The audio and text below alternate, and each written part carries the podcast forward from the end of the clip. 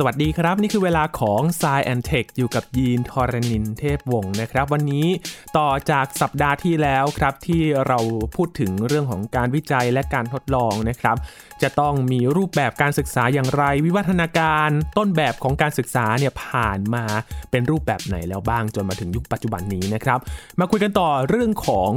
ข้อควรระวังจากการตีพิมพ์ผลการศึกษาวิจัยในวารสารวิทยาศาสตร์ต่าง ๆ นะครับว่า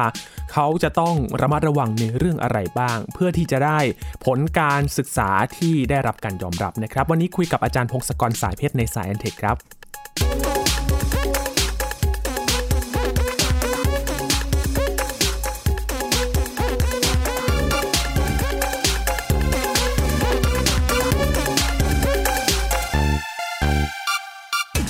จากสัปดาห์ก่อนนะครับเราได้รู้กันแล้วว่า การศึกษาวิจัยนั้นจะต้องเริ่มจากอะไร และรูปแบบการศึกษานิยม ศึกษากันในรูปแบบไหนกันบ้างนะครับ เรามาคุยกันต่อว่า ข้อควรระวังของการเผยแพร่ ผลการศึกษาวิจัยในด้านวิทยาศาสตร์ กว่าที่เราจะได้มาเห็นในวารสารหรือว่าเอกสารต่างๆ นั้น จะต้องมีข้อคำนึงถึงเรื่องอะไรกันบ้างนะครับ เพื่อที่จะไม่ต้องมีข้อโต้แย้ง หรือว่ามีข้อผิดพลาดให้น้อยที่สุด แล้วก็สร้างความเชื่อมั่นให้กับผู้ที่อ่านผลการศึกษารวมถึงนำไปต่อยอดในการวิจัยต่อต่อไปด้วยนะครับ วันนี้คุยกับอาจารย์พงศกรสายเพชรนะครับ สวัสดีครับอาจารย์ครับ สวัสดีครับคุณยีน สวัสดีครับท่านผู้ฟังครับ ครับอาจารย์ครับ เรามาคุยกันต่อเพราะว่าตอนเดียวไม่จบจริงๆเลยครับ มีรายละเอียดเยอะ ในเรื่องของการศึกษาวิจัยในหลาย ๆ มุมเลยนะครับ โดยเฉพาะตอนนี้เนี่ยต้องคุยกันอย่างละเอียดเลยครับ เพราะว่ามันมีข้อควรระวังใช่ไหมครับ เกี่ยวกับการเผยแพร่การศึกษาในวารสารการวิจัยต่างๆนะครับอาจารย์ ใช่ใช่แต่ก่อนจะไปเรื่องนั้นเนี่ยผมอยากยกตัวอย่างอีกอันหนึ่งที่มันใกล้ตัวเรื่องเกี่ยวกับโควิดอะไรเนี่ยแหละนะคือเราจะ ผจญภัยอยู่กับโควิดมาสองปีแล้วใช่ไหมแล้วก็จะเป็นสิ่งที่เป็นตัวอย่างให้เราหลายแบบเลยนะ คือไอ้ที่ผ่านมาที่ผ่านมาเนี่ยเราได้ยินบ่อย ๆ ว่า ให้คนทำนู่นทำนี่นะ ให้ออกกำลังกายเดินดีๆ กินนู่นกินอาหารดีๆ หรือว่าบางอย่างก็บอกให้กินดื่มน้ำ homeopathy นะเราบอกว่าพวกนี้มันจะช่วยรักษาโควิดใช่ไหมที่ผมเพิ่งเจอเลยเนี่ย คือสัปดาห์ที่แล้วเขาบอกว่าเนี่ยกลุ่มคนที่ 50 คนที่ดื่มน้ำ homeopathy เนี่ยไม่ป่วยด้วยโควิดโอเค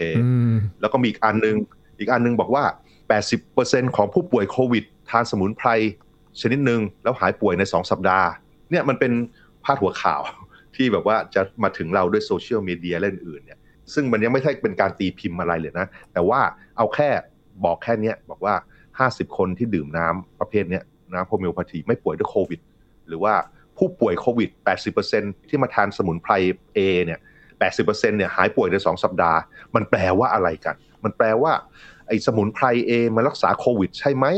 หรือว่าแปลว่าดื่มน้ำ homeopathy แล้วไม่ทำให้ไม่ป่วยโควิด ใช่ไหม สรุปเราจะสรุปอะไรได้บ้าง เนื่องจากเรามีชีวิตที่แบบว่ามีข่าวสารวิ่งเข้ามาในหัวเราเสมออย่างเงี้ยใช่ไหมสปอยเลอร์ก็คือ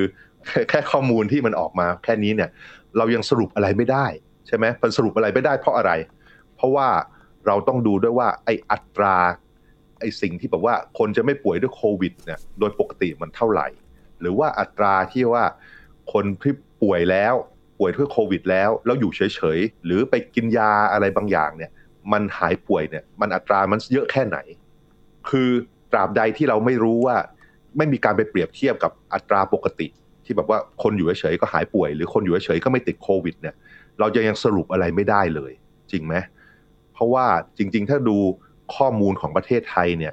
ประเทศไทยเรามีคนประมาณ 70 ล้านคนใช่ไหมครับ แล้วเราก็มีคนป่วยสะสมไปประมาณ 2 ล้านคนใช่ไหมมันแปลว่าอะไรแปลว่า ถ้าเกิดเลือกคนไทยมาสักคนเนี่ย โอกาสที่มันจะมีป่วยด้วยโควิดเนี่ยมันมันมันประมาณ 2 ใน 70 อะไรเงี้ยมันไม่เยอะเท่าไหร่จริงไหมคืออาจจะ3เปอร์เซ็นต์อ่าสามเปอร์เซ็นต์ไม่น่าถึง5เปอร์เซ็นต์จริงไหมคือ 20 คนอย่างเงี้ยอาจจะน้อยกว่า1ใน 20 แน่นอนอะไรอย่างงี้ใช่ไหม มันแปลว่าคนส่วนใหญ่เนี่ยเขาก็ไม่ได้เป็นโควิดนะ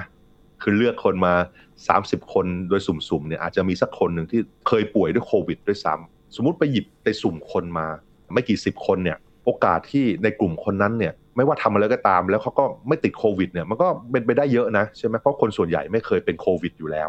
จริงไหมเออ แล้วอีกอย่างหนึ่งคือคนที่แบบว่า คือไปตั้งใจหาน้ำวิเศษหรือยาวิเศษมากินอะไรเงี้ยเขาเป็นคนที่แสดงว่า มีความใส่ใจต่อสุขภาพแปลว่าโอกาสที่เขาจะติดเนี่ย มันยิ่งลงน้อยลงไปกว่าโดยเฉลี่ยอีกใช่ไหมเพราะฉะนั้น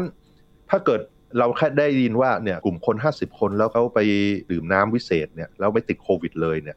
มันก็ยังบอกไม่ได้ว่าไอ้น้ำที่กินมันมีผลอะไรนะ เพราะว่าเราต้องไปเปรียบเทียบโดยวิธีการทดลองวิธีการวิจัย เปรียบเทียบกับยาหลอกคือ placebo นั่นเอง คือแบบว่าคล้ายๆว่าให้ดื่มน้ำอันนี้ แล้วก็ให้ดื่มน้ำเปล่าโดยที่เราไม่บอกว่าเขาดื่มน้ำอะไร แล้วก็ให้ใช้ชีวิตไปแล้วค่อยมาเปรียบเทียบกันอีกที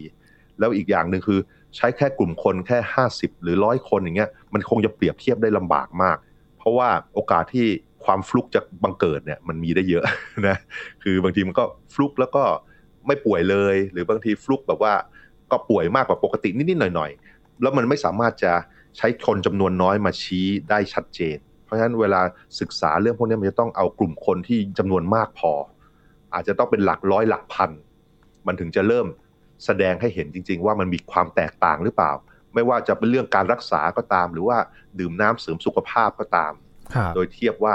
เทียบกับยาหลอกคือน้ำเปล่าเนี่ยรสมันต่างกันไหมต้องใช้กลุ่มคนเยอะอย่างนั้นเลยนะ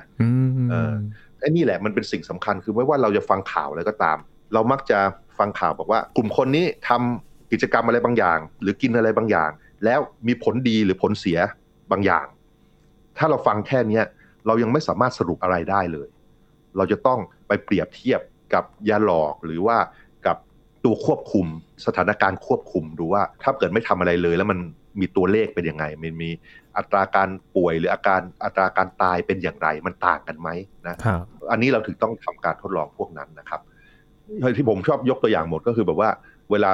ฟังข่าวอะไรพวกนี้เราก็จำไว้ว่าคนที่กินข้าวเนี่ยร้อยเปอร์เซ็นเนี่ยตายหมดเลย ก็คือ คือมันเป็นความพูดที่จริง แต่ว่ามันยังสรุปอะไรไม่ได้ว่าข้าวมันมีผลเสียต่อชีวิตคนเหรอหรือยังไงใช่ไหมมันเป็นมันคล้ายมันเป็นเรื่องปกติในชีวิตอะใช่ไหมอยู่เฉยๆหรือกินน้ำไม่นี่มันบางทีมันก็ไม่ป่วยหรือว่าป่วยก็ได้นะแต่ถ้าไม่มีการเปรียบเทียบเราจะไม่รู้เลยว่ามันเป็นอย่างไรนะครับ อีกอันหนึ่งที่อยากจะฝากไว้คือไอ้พวกการเปรียบเทียบกับยาหลอกหรือ placebo เนี่ย ซึ่งเราต้องเปรียบเทียบกับการรักษาหรือยาใหม่ๆทุกครั้งเนี่ยนะอยากเป็นอย่างน้อยเนี่ยทำไมเราถึงไปเปรียบเทียบกับยาหลอกหรือ placebo ปรากฏว่า placebo มันก็ทำงานได้นะ คือไอ้แบบว่าการที่เรารู้สึกว่าเราได้รับการรักษาหรือได้รับการฉีดยาหรือได้กินอะไรบางอย่างเข้าไปเนี่ย แม้ว่าไอ้สิ่งที่ฉีดเข้าไปอาจจะเป็นน้ำเกลือ หรือว่ากินเข้าไปเป็นน้ำเปล่า บางทีร่างกายมันมันดีขึ้น โดยเฉพาะไอ้เรื่องที่เกี่ยวกับความเจ็บปวดทั้งหลาย มันมีการศึกษาไม่นานนี่เองในปีนี้แหละ คือเอาสมองคนไปนั่งสแกนด้วยเครื่อง fMRI เลย ปรากฏว่าตอนใช้พลาสซิโบเนี่ยไอ้สมองส่วนที่มันควบคุมสัญญาณเจ็บปวดเนี่ย มันจะมีการทำงาน มันจะต่างกับอยู่เฉยๆ เราก็เลยคาดว่าการที่เรารู้สึกว่าเราได้รับการรักษาเนี่ย มันจะลดการเจ็บปวดได้ เพราะว่าสัญญาณการเจ็บปวดในสมองมันถูกควบคุมขึ้นมานั่นเอง จะว่าเรียกว่ามโนก็ได้แต่ว่าจริงมันเป็นมโนแล้วมันเจ็บน้อยลงมันก็มันก็ได้ผลจริงไหมนะเพราะฉะนั้นเราต้องเปรียบเทียบด้วยว่าเออถ้าเกิดเรากินยาเข้าไปหนึ่งอัน แล้วเปรียบเทียบกับยาหลอก แล้วมันได้ผลเท่าๆกันมันก็แสดงว่าไอ้ตัวยานั้นก็คงไม่ได้มีผลอะไรไปมากกว่ายาหลอกหรอกใช่ไหมอันนี้เราเลยต้องเปรียบเทียบนะแล้วก็มีประสบการณ์จริงเลยเนี่ยพลาซิโบที่ผมใช้นะ คือตอนเด็กๆเนี่ย ผมก็ตามคุณพ่อคุณแม่ไปติดรถเข้าไปด้วยใช่ไหม แล้วผมก็ชอบจะบอกว่าต้องปัสสาวะแล้วปวดฉี่อะไรเงี้ยนะเป็นเด็กเล็กอะ่ะแล้วก็บ่นอย่างเงี้ยถ้าปวดฉี่ปวดฉี่พ่อผมก็บอกว่าเนี่ยนะถ้าปวดฉี่เนี่ยให้อ้าปากอ้าปากแล้วมันจะหายปวดฉี่ผมก็ทำตามนั้นผมอาจจะแบบไม่ถึงสิบขวบอะแล้วทำแล้วมันก็หายจริง ๆ ไม่มีอาการปวดปัสสาวะเลยนะพอผมโตขึ้นผมก็โอเคเข้าใจว่า จริง ๆ มันไม่น่าจะเป็นขบวนการที่แบบว่าอ้าปากแล้วทำให้ ให้หายปวดหรอก แต่ว่ามันน่าจะเป็นขบวนการที่พออ้าปากผมจะบ่นไม่ได้ พูดซ้ำเสียงดังไม่ได้นะ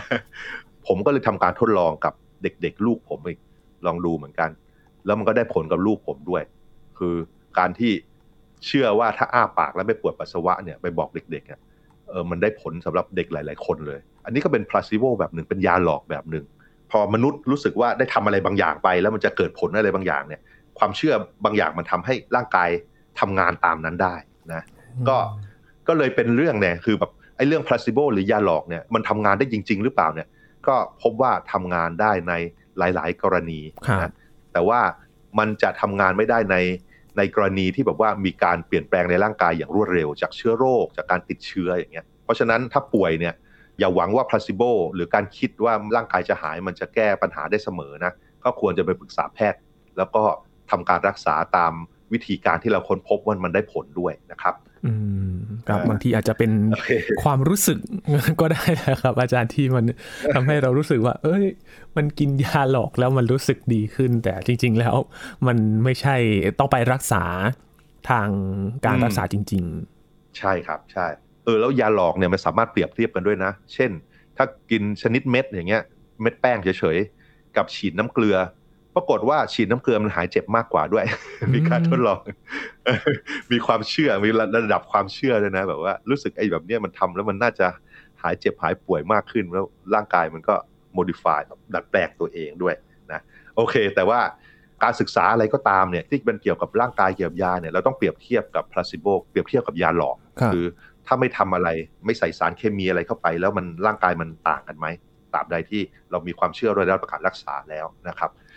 โอเคครับ อาจารย์ครับพอพูดถึงโควิด -19 ครับ อาจารย์แล้วครับมันเป็นเรื่องใหม่มากเลยนะครับ ที่เราจะต้องเร่งหาผลการศึกษาแล้วก็แข่งกับการรักษากับผู้ติดเชื้อที่มันแพร่กระจายไปเร็วขึ้นแบบนี้นะครับ ความท้าทายของการศึกษาวิจัยที่จะนำผลการศึกษามา ช่วยรับมือกับโควิด -19 เนี่ยมันต่างจากการที่เราทำการศึกษาทั่วไปยังไงครับ เพราะว่าอันนี้มันแข่งกับเวลามากเหลือเกิน และการศึกษาทั่วไปเนี่ยก็ใช้เวลานานมากๆเลยนะครับอ่าครับ ก็พอมีโควิด เป็นปัญหาใหญ่เนี่ยก็มีคนศึกษาเยอะมาก แล้วก็ผลงานที่ศึกษาและตีพิมพ์ออกมามันเยอะมากนะเราก็จะพบว่ามันมีงานวิจัยที่ออกมาปริมาณมากกว่าปกติ แล้วก็เนื่องจากไอการคัดเลือกว่างานวิจัยไหนจะได้รับการตีพิมพ์เนี่ยบางทีเนี่ย มันมีสิ่งที่เรียกว่าอคติในการตีพิมพ์ หรือว่า publication bias นะคือไองานวิจัยที่ดูน่าตื่นเต้นหรือหวือหวา หรือว่ามันขัดกับความเชื่อที่มีอยู่อย่างเงี้ยมันมักจะได้ความสนใจมาก แล้วมันก็มักจะได้รับการตีพิมพ์มากกว่า เพราะฉะนั้นในสถานการณ์ที่มีงานวิจัยออกมาเยอะแยะเยอะแยะเยอะแยะเนี่ยมันเป็นไปได้ว่างานวิจัยชิ้นแรกๆมันอาจจะยังเชื่อถือมากไม่ค่อยได้นะ มันอาจจะเป็นงานวิจัยที่ได้ผลแล้วจริง ๆ นั่นแหละ แต่ว่าเราต้องอย่าเพิ่งรีบเชื่อนะเพราะว่ามันจะออกมาแล้วเราต้องรอดูงานวิจัยเพิ่มเติมว่าคนที่ทำคล้ายๆ กันเนี่ย มันได้ผลคล้าย ๆ กันไหมผลเหมือนกันหรือเปล่า ไปทางเดียวกันหรือเปล่า เพราะว่ามันเป็นไปได้ว่างานวิจัยเนี่ย ทุกชิ้นเลยนะ มันอาจจะเกิดจากการฟลุกก็ได้นะ ยกตัวอย่างเช่น ก็มีนักเล่นกลเนี่ยเขามีวิดีโอบน YouTube เขาโยนเหรียญ โยนเหรียญสิบครั้งเลยนะ แล้วมันออกหัวทุกครั้งเลยใช่ไหมแล้วเขาก็โยนแบบไม่มีการตัดต่อวิดีโอนะมีวิดีโอแบบตั้งแต่เริ่มโยนแล้วจนจบ แล้วก็สิบหัว เนี่ยเคล็ดลับมันคืออะไร โอกาสที่แบบว่าโยนเหรียญไปสิบครั้ง แล้วก็ออกหัวทุกครั้งเนี่ย โอกาสมันแค่หนึ่งส่วนสองแล้วก็คูณกันสิบครั้งอะ มันต้องออกหัวออกหัวออกหัวออกหัว เพราะฉะนั้นโอกาสมันแค่หนึ่งในพันประมาณหนึ่งในพันเท่านั้นเองที่จะออก เคล็ดลับก็คือไอ้วิดีโอเนี่ย จริงๆเขาถ่ายวีดีโอแล้วเขาก็โยนโยนเหรียญเป็นพันครั้งหลายพันครั้งแล้วเขาก็แค่เลือกเองแค่เลือกไอ้ส่วนที่แบบว่าสิบครั้งแล้วมันต่อกันใช่ไหมอันนี้มันเป็นการเล่นกลไงแต่ว่าในทางกลับกันไอ้ในงานวิจัยเนี่ย ถ้าจินตนาการว่ามีนักวิจัยสักพันคนทำการวิจัยโยนเหรียญนะนักวิจัยพันทีมเนี่ยโยนเหรียญสิบครั้ง มันก็ส่วนใหญ่เขาจะไม่เจออะไรเขาก็จะเหรียญแบบหัวหัวก้อย อาจจะเท่าๆกันหรือว่าใกล้ๆเคียงกันอาจจะหกต่อสี่อะไรเงี้ยหรือว่าเจ็ดต่อสามอะไรเงี้ยแต่มันก็จะมีอาจจะมีทีมสองทีมที่แบบว่าโยนเหรียญไปสิบครั้งปุ๊บแล้วมันออกหัวทุกครั้งเลยใช่ไหมก็นี่แหละ คนที่ไม่ได้พบอะไรแปลกเนี่ยเขาก็ไม่ได้ไม่ได้ไปตีพิมพ์ ไม่ได้ไม่ได้ส่งผลงานไปตีพิมพ์จริงไหมแต่ว่าคนไหนที่เจอของประหลาดก็จะส่งผลงานไป มันสร้างความแตกตื่นเหรอครับอาจารย์ทำไมถึงต้องเอาผลวิจัยประหลาดไปตีพิมพ์ คือไอ้งานวิจัยซึ่งมันไม่ไม่น่าสนใจไม่น่าแตกตื่นหรือว่า หรือแบบว่ามันไม่อะไรล่ะไม่ไม่ขัดแย้งกับความคิดที่มีมาก่อนเนี่ย คนก็มักจะไม่ได้ส่งไปไงหรือว่าส่งไปเขาก็ไม่ได้เลือกมาตีพิมพ์เช่นบอกว่าเออเราทดลองโยนเหรียญสิบครั้งนะแล้วเราก็ได้ประมาณเนี่ย ส่วนใหญ่จะได้ใกล้ ๆ กันคือห้าต่อห้าหรือหกต่อสี่หรือเจ็ดต่อสาม อย่างนี้มันไม่น่าสนใจอะทุกคนก็รู้อยู่แล้วใช่ไหมแต่มันก็เป็นสิ่งที่แบบ เออไม่ตีพิมพ์ดีกว่า แต่ว่าไองานที่แบบเราเราโยนเหรียญสิบครั้งแล้วมันออกหัวสิบครั้งเลยเนี่ยปุ๊บปุ๊บมันน่าสนใจนะเนี่ย มันเป็นการวิจัยอะไรประหลาดหรือเปล่า มีความสามารถในการโยนเหรียญวิเศษหรือเปล่าอะไรอย่างนี้ใช่ไหมคืออันนี้มันเป็นแบบว่าเป็นแบบจำลองให้คิดว่าถ้าเกิดมันมีทีมนักวิจัยทำเรื่องหลาย ๆ เรื่องเต็มไปหมดเลยเนี่ยไอ้ส่วนเรื่องที่มัน น่าสนใจกว่าชาวบ้าน เรื่องที่มันน่าประหลาดใจกว่าชาวบ้านเนี่ย มันก็ได้รับการส่งไปตีพิมพ์ และการคัดเลือกให้เผยแพร่มากกว่า ยกตัวอย่างเช่นในตอนแรก ๆ ของปี 2020 เนี่ย เราจะมีวิธีต่อสู้กับโควิด เยอะแยะเลยใช่ไหมมีแบบยานู่นยานี่ใช่ไหมยาแก้มาลาเรียยาอะไรเงี้ย หรือแม้แต่มียาขับพยาธิใช่ไหมและอื่นๆอีกมาก มียาหลาย ๆ ตัวเลย ซึ่งในการตีพิมพ์งานวิจัยเหล่านี้มันก็ดูเหมือนว่า พอเปรียบเทียบยาเหล่านี้กับยาหลอกแล้ว มันก็ดูเหมือนว่ามันต่างกัน ดูเหมือนว่าจะได้ผล แต่ว่ายังไงแต่ว่าพอผ่านไปสองปี ปรากฏว่ายาเหล่านี้เราไม่ได้ใช้เลยเห็นไหมไม่ได้ใช้เพราะอะไร เพราะว่ามันมีการทดลองเพิ่มเติมไงทีมอื่นๆเขาทดลองดูทดลองแล้วก็เอายาเนี่ยก็ทดลองแล้วพบว่าเอ้ยตกลงมันผลแรกๆเนี่ยมันเกิดจากความฟลุกนี่นะคืออยู่ๆมันบังเอิญว่าบังเอิญตัวเลขมันมากกว่าปกตินิดนึงอะไรอย่างเงี้ยแต่พอ ทำการทดลองซ้ำจากหลาย ๆ ทีม ตัวเลขมันก็เฉลี่ยไปแล้วในที่สุดมันก็ไม่ต่างกับยาหลอกนะหรือบางอันมันมีผลข้างเคียงเยอะกว่าปกติด้วย ซึ่งต้องระมัดระวังมากขึ้นอีก ก็เลยไม่แนะนำให้ใช้ยาเหล่านี้นั่นเองนะมันสำคัญที่ว่าการตีพิมพ์การวิจัยทั้งหลายเนี่ย มันต้องมีคนมาตรวจสอบมาเช็ค มาทดลองทำเพิ่มเติม ให้มันอาจจะเหมือนกันหรือคล้าย ๆ กัน แล้วดูว่าผลไปทางเดียวกันหรือเปล่าไอ้ตอนแรกๆเนี่ยมันอาจจะเป็นไปว่าเราจะเห็นเฉพาะไอ้ผลที่มันดู น่าสนใจแล้วก็ตื่นเต้นก่อนนั่นเองนะการทดลองอื่นๆที่มันดังๆเกี่ยวกับนี้มันก็มีอีกหลายอันเลย ยกตัวอย่างเช่น เมื่อสัก 20 ปีที่แล้ว มันมีการทดลองแบบว่าเอาแยมแยมมาเปรียบเทียบกัน คือเป็นซูเปอร์มาร์เก็ตนั่นแหละเขาเอาแยมมา 6 ชนิดนะมาให้คนทดลอง แล้วก็ให้คูปองไป แล้วก็อีกสถานที่หนึ่งเอาแยมมาให้ทดลอง 24 ชนิด ให้ลองชิมอะนะแล้วให้คูปองไป แล้วมาเปรียบเทียบกัน แล้วงานที่ตีพิมพ์ออกมาบอกว่า ไอ้ที่ให้ทดลองชิม 6 ชนิดเนี่ย คนเขากลับมาซื้อเยอะกว่า เยอะกว่าตั้ง 10 เท่าเนี่ย ตั้ง 30%ของคนที่ได้คูปองไป กลับมาซื้อแยม แต่ว่าพวกที่ลองชิม 24 ชนิด แค่ประมาณ 3%เองที่เอาคูปองมาซื้อ แล้วก็เลยเป็นผลงานตีพิมพ์ แล้วก็มีคนไปอ้างอิงเต็มไปหมด บอกว่าเห็นไหมว่าถ้าเกิดมันมีทางเลือกเยอะเนี่ย เออบางทีมันทำให้ยอดขายลดลงด้วยนะ อันนี้มันฟังดูประหลาดไหมดูฟังดูอืมมันอาจจะพอเป็นไปได้นะ แล้วมันก็เออเราคาดไม่ถึงนั่นเนี่ยแต่มันก็ขัดกับข้อมูลอื่น ๆ ในชีวิตเราหรือเปล่าคล้ายๆว่า เวลาเราเดินไปในตลาดหรือว่าในร้านสะดวกซื้ออะไรทั้งหลาย เราจะพบว่ามันมีสินค้าทางเลือกเต็มไปหมดเลยจริงป่ะใช่ครับมันมีให้เลือกใช่ไหมเออแล้วถ้าเกิดถ้าเกิดตัวเลือกน้อยๆ มันเพิ่มยอดขายแล้ว ทำไมร้านค้าเขาไม่ทำอย่างนั้นแหละทำไมเขาไม่เลือกเฉพาะไม่กี่อย่างแล้วให้เราไปซื้อล่ะใช่ไหมไอยอดขายที่ต่างกันจากการตีพิมพ์เนี่ย มันต่างกันตั้งสิบเท่านะคือสามเปอร์เซ็นกับสามสิบเปอร์เซ็นคนได้คูปองไปแล้วกลับมาซื้อเนี่ยถ้ามันเยอะกันต่างกันอย่างนั้นเนี่ยมันโอ้โหมันต้องร้านค้ามันคงต้องไม่โง่จริงไหมเขาต้องไปทำไปคัดเลือกจัดเชลฟ์จัดที่วางอะไรต่างๆ เขาให้ดีให้จำนวนตัวเลือกมันน้อยลงเนี่ยจริงไหมแต่ว่ามันไม่ใช่อย่างนั้นนี่ ก็เลยมันน่าสนใจมากก็เลยมีนักวิทยาศาสตร์ นักวิจัยก็ไปดูเพิ่มเติมแล้วตกลงมันเป็นอย่างนั้นหรือเปล่า ปรากฏว่าพอไปตรวจสอบเนี่ย จริง ๆ มันมีคนทำการทดลองประมาณเนี้ยให้เลือกนู่นเลือกนี่เนี่ยหลายอันนะ แต่ปรากฏว่าไอ้คนที่ไม่เจอผลอะไรเนี่ย เช่นเจอผลว่าเวลามีตัวเลือกเยอะแล้วได้ยอดขายเยอะขึ้นเนี่ย พวกนั้นมันแบบเป็นเรื่องปกติไง มันไม่ได้รับการตีพิมพ์ คือทุกคนก็รู้รู้อยู่แล้วใช่ไหมทุกคนเห็นตามซูเปอร์มาร์เก็ตเลยอยู่แล้ว บอกเอ๊ะมันไม่เห็นน่าสนใจเลย อยู่อยู่ไปวิจัยเรื่องอะไรมาเนี่ยใช่ไหมเพราะฉะนั้นเพราะฉะนั้นไอ้งานพวกนี้มันเลยไม่ได้ถูกตีพิมพ์ขึ้นมา ไม่ได้ถูกเลือกขึ้นมาเผยแพร่นะอันนั่นแหละ พอคนเขาสงสัยเยอะพอเขาเลยไปขุดงานวิจัยเต็มไปหมดเลยเนี่ย ปรากฏว่างานที่ที่มันตรงกับคอมมอนเซนส์ของเรา มันก็ไม่ได้ถูกตีพิมพ์มันก็เลย แต่ถ้าเกิดเอางานพวกนี้มารวมกันหมดเลย แล้วดูว่าผลเฉลี่ยเป็นยังไง มันคือไม่ค่อยไม่ต่างกันนะคือมีตัวเลือกน้อยกับตัวเลือกมากรู้สึกว่าตัวเลือกมากจะดีกว่าด้วย นิดนึงนิดนึง แต่ว่ามันก็สรุปยากนะคืออย่างนี้นั่นแหละไองานตีพิมพ์แรกมันดูดูน่าตื่นเต้นไงก็เลยถูกเลือกมา แล้วทุกคนก็เลยฟังมัน แล้วก็ไอ้งานตีพิมพ์ที่แย้งเนี่ยมันดูเหมือนแบบมันเป็น common sense แล้วเขาไม่เลือกตีพิมพ์เพิ่มเติมแบบว่า เออ มันก็เลยกลายเป็นเราก็เลยไปเลือกเลือกฟังเรื่องบางอย่าง โดยไม่ได้เลือกฟังผลจากการทดลองกว้างๆทั้งหมด อันนี้เขาเรียกว่า publication bias ต้องระมัดระวังนะนอกจากไอ้เรื่อง choice เนี่ยมันจะมีเรื่องทั้งเมื่อ 10 ปีที่แล้ว มีการ paperชื่อ Feeling the Future คือใน paper เนี้ยเขาโชว์ว่า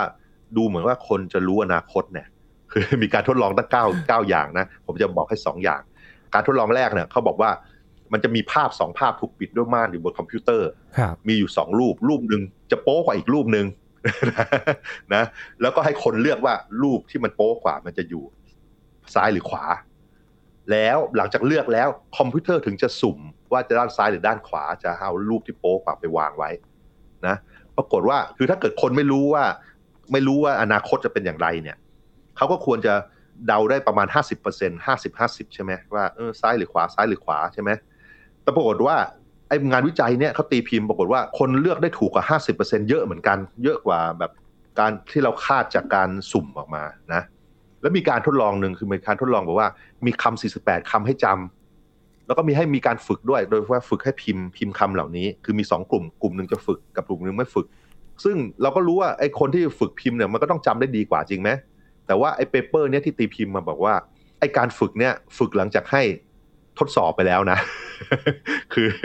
ให้ทำข้อสอบก่อนก่อนจะฝึกอย่างเงี้ย แล้วเขาบอกว่าใน paper มันโชว์ด้วยว่าคนที่ฝึกมีคะแนนมากกว่าคนที่ไม่ฝึกทั้งท่านที่มีการทดสอบมาก่อนการฝึก เออ แล้วดูจากสถิติอะไรต่างๆ เนี่ย มันก็ดู เออ มันก็มีคนรีวิวแล้วมันก็หน้าตัวเลขมันก็ดูเข้าท่านี่ใช่ไหมแล้วมันแปลว่าอะไรก็มันก็เคลมว่า นี่แสดงว่าเราเราโชว์ให้เราเห็นว่าคนสามารถเห็นอนาคตได้เหรอ มีมี ข้อมูลจากอนาคตไหลกลับมาเหรอใช่ไหมซึ่งโอเคนี้สปอยเลอร์ก็คือจริง ๆ ก็ไม่ใช่ ไม่ใช่ก็คือ คือถ้าเกิดมีคนทำการทดลองอย่างเงี้ย ทดลองว่าคนสามารถรู้อนาคตได้หรือเปล่า ไอ้ส่วนใหญ่เนี่ย ตัวเลขมันก็จะบอกว่าไม่ได้ค้นพบอะไรใช่ไหมคือคนไม่รู้อนาคตหรอก แต่ไอ้ผลงานเหล่านี้ไปส่งให้ใครเขาตีพิมพ์ จะมีใครตีพิมพ์ไหมใช่ไหม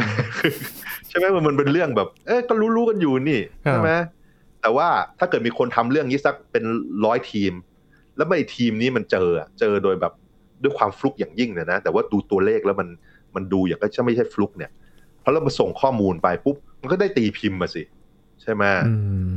อันนี้มันก็เลยเป็นการคัดเลือกงานผลงานที่มันน่าตื่นเต้น ถูกเลือกให้ตีพิมพ์มากกว่าปกตินั่นเอง แล้วที่ผ่านมาสักสิบกว่าปีเนี่ย ก็เลยมีคนสงสัยว่า แล้วจริง ๆ แล้วไอ้ผลงานที่ตีพิมพ์ทั้งหลายอะ มันเชื่อได้แค่ไหนเนี่ย มันเกิดจากความฟลุกเยอะแค่ไหน ก็เลยมีการแบบว่าช่วยกันทำหลาย ๆ ทีมส่งให้ไปพยายามดูว่าไอ้ paper ร้อยสองร้อย paper ในเกี่ยวกับ psychology คือจิตวิทยาการทดลองจิตวิทยาทั้งหลายเนี่ย ปรากฏว่าทำการทดลองซ้ำดูว่าได้ผลเหมือนเดิมหรือเปล่า ปรากฏว่า paper ในเกี่ยวกับเชิงจิตวิทยาทั้งหลายเนี่ย ประมาณเกินครึ่งเลยนะห้าสิบกว่าเปอร์เซ็นต์เนี่ย เกือบเกือบหกสิบเนี่ย มัน ทำซ้ำไม่ได้ทำซ้ำไม่ได้นะ ต้องเข้าใจนักวิจัยเนี่ย สมมุติว่าถ้าจะได้ผลงานทางทางวิชาการ หรือได้ตำแหน่งทางวิชาการ มันต้องตีพิมพ์ไงเพราะฉะนั้นถ้าเกิดไปตีพิมพ์ แบบว่าพยายามไปทำงานซ้ำกับชาวบ้านเนี่ย เพื่อเพื่อเช็คดูว่ามันจริงหรือไม่จริงเนี่ย มันมักจะไม่ได้คะแนนหรือไม่ได้รับการตีพิมพ์มาเลยเท่าไหร่เพราะฉะนั้นเขาก็เลยจะเลือกวิจัยไอ้เรื่องที่มันน่าตื่นเต้นแล้วเรื่องแปลกเข้าไปแล้ว ส่วนใหญ่เนี่ยเขาก็ไม่ได้เจออะไรหรอก แต่ว่าบางครั้งมันก็ฟลุกแล้วเจอผลที่มันน่าแปลกมาก แล้วมันก็เลยถูกเลือกมา แล้วก็เลยไอ้นี่เลยมันน่าสำคัญมากแล้วมันคนที่อยู่นอกวงการ พอเห็นว่ามีงานวิจัยตีพิมพ์ขึ้นมาปุ๊บแล้วมันดูน่าตื่นเต้น ก็มักจะอาจจะรีบเชื่อไปทันที เราต้องระวังก่อน มันจะต้องรอเวลาสักพักหนึ่งให้มีการตรวจสอบมีการมา วิจัยซ้ำดูซิหรือว่าวิจัยในที่มันคล้ายๆกัน แล้วดูว่าผลมันไปทางไหนมันไปทางเดียวกันหรือเปล่าหรือมันขัดแย้งกัน ซึ่งหลาย ๆ ครั้งมันก็ขัดแย้งกันนะมันไม่ได้ไปทางเดียวกันหรอกนะอันนี้มันเลยสำคัญมากที่ว่าพวกเราเนี่ยถ้าเกิดมันมีการวิจัยที่มันน่าตื่นเต้นอ่าต้องฟังหูไว้หูก่อนมันเป็นคล้ายๆเป็นข้อมูลอีกชิ้นหนึ่งที่มันในหัวเราเท่านั้น แล้วเราก็รอสักพักหนึ่งดูว่ามันมีงานมาสนับสนุนเพิ่มไหมหรือว่ามีงานมาคัดค้านหรือเปล่า ต้องมีหลาย ๆ paper หน่อยเราถึงจะเริ่มสรุปอะไรได้มากขึ้น อีกอันที่ผมยกตัวอย่างบ่อยๆ ก็ในชีวิตประจำวันคือ เราจะกินไข่แค่ไหนดีใช่ไหมมันมักจะมี paper มาอีกแล้วบอกไม่ควรกินไข่เลยกินได้ทุกวันวันละฟอง หรือกินได้วันละสามฟองก็ได้อะไรเงี้ยใช่ไหมใช่ไหมเรามันจะออกมาแล้วทุกอันก็สรุปมาอย่างนั้นอะ สรุปมาดูดีหมดทุกอันเลย แต่จริงแล้วฟันธงยังไง มันก็พูดยากเพราะจริงๆร่างกายของมนุษย์มันแต่ละคนก็อาจจะไม่เหมือนกันด้วยซ้ำแล้วก็ไอ้จำนวนคนที่เกี่ยวข้องในการทดลองต่างๆจำนวนมันเยอะแค่ไหน แล้วเขาวัดอะไรในการทดลองของเขาอย่างเนี้ยคือเราไม่สามารถจะบังคับให้คนไม่กินไข่เลยตั้งแต่เกิดจนตาย หรือว่าบังคับให้คนกินไข่ได้เกิดจนตายแล้วมาเปรียบเทียบกันอย่างนั้นใช่ไหมเราก็เลยต้องมานั่งสำรวจ แล้วก็มานั่งอนุมานอะไรหลาย ๆ อย่างแล้วมันก็อาจจะทำให้ข้อสรุปต่างๆ ต่าง ๆ กันไปแล้ว แต่ว่าเราเริ่มต้นด้วยความคิดอย่างไร นะนี่แหละครับก็การวิจัยงานวิจัยทั้งหลายเนี่ยเราต้องฟังก่อนแล้วก็อย่าเพิ่งรีบเชื่อนะแล้วเราก็ต้องดูงานวิจัยที่คล้าย ๆ กันที่ตามมาด้วยว่ามันเป็นอย่างไรทุกครั้งที่เราได้ข้อมูลใหม่ในหัว มองว่ามันเป็นข้อมูลอีกชิ้นหนึ่งเท่านั้นที่เราจะช่วยในการเชื่อหรือไม่เชื่อหรือตัดสินใจโน้มเอ็นไปทางไหนมากขึ้น แต่ว่าอย่าเพิ่งฟันธงทันทีนะครับนะเป็นการรู้เท่ารู้ทัน ในแบบฉบับของผลวิจัยวิทยาศาสตร์บ้างนะครับ หลังจากที่มีเรื่องของรู้เท่าทันสื่อมาหลากหลายรูปแบบนะครับ เรื่องของผลการวิจัยวิทยาศาสตร์ อันนี้ก็เป็นอีกหนึ่งมุมที่น่าสนใจนะครับ อาจารย์ที่เราได้เห็นว่าการวิจัยที่เขาตีพิมพ์ออกมาเนี่ยมันมีมุมอะไรที่เราต้องศึกษาดีๆ แล้วก็มาวิเคราะห์กันดีๆ ว่าการศึกษานั้นเน่ยเขา